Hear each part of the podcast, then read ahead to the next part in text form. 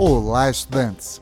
Sou o professor Marco Nunes e este podcast é uma revisão rápida do Nerd Cursos Biologia sobre as alterações cromossômicas numéricas.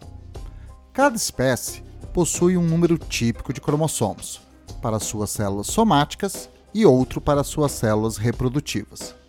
A análise numérica dos cromossomos em células somáticas é chamada cariótipo.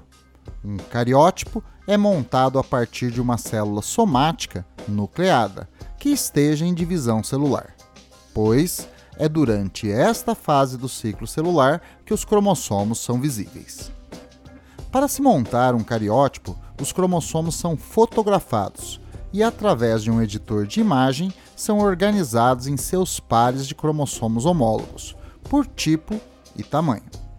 Primeiro, cromossomos metacêntricos, depois, os submetacêntricos, em seguida, os acrocêntricos e, por último, os telocêntricos.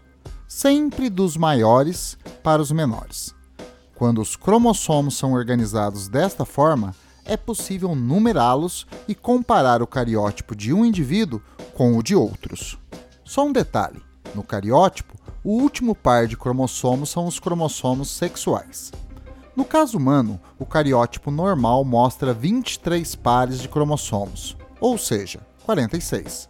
Se os cromossomos sexuais forem homólogos, ou seja, XX, a análise do cariótipo permite identificar um indivíduo do sexo feminino. Se forem diferentes, ou seja, XY, será do sexo masculino.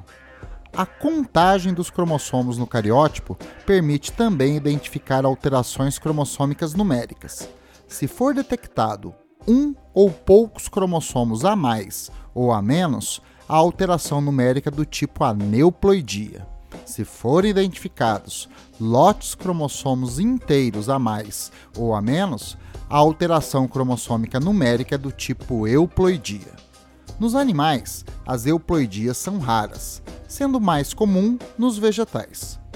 As aneuploidias podem ser autossômicas ou sexuais, são autossômicas quando ocorrem cromossomos não envolvidos com a determinação sexual. Já as aneuploidias sexuais afetam os cromossomos sexuais. São exemplos de aneuploidias autossômicas: a trissomia do cromossomo 21, típica da síndrome de Down, a trissomia do cromossomo 13, típica da síndrome de Patou, e a trissomia do cromossomo 18, característica da síndrome de Edwards.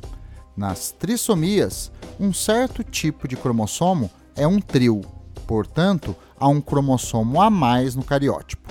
São exemplos de aneuploidias sexuais, a síndrome de Klinefelter e a síndrome de Tanner. A síndrome de Klinefelter afeta pessoas do sexo masculino. No cariótipo é visto três cromossomos sexuais, dois do tipo X e um do tipo Y. A análise da cromatina sexual de homens com síndrome de Klinefelter permite a observação de uma heterocromatina sexual condensada durante a interfase, fato não observado em homens que possuem somente um cromossomo X no par sexual XY.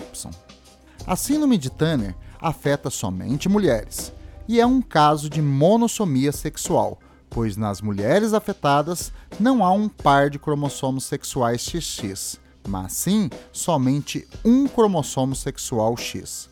Nas monossomias, falta um cromossomo no cariótipo. Bom, é isto aí. Continue firme nas revisões e bom estudo.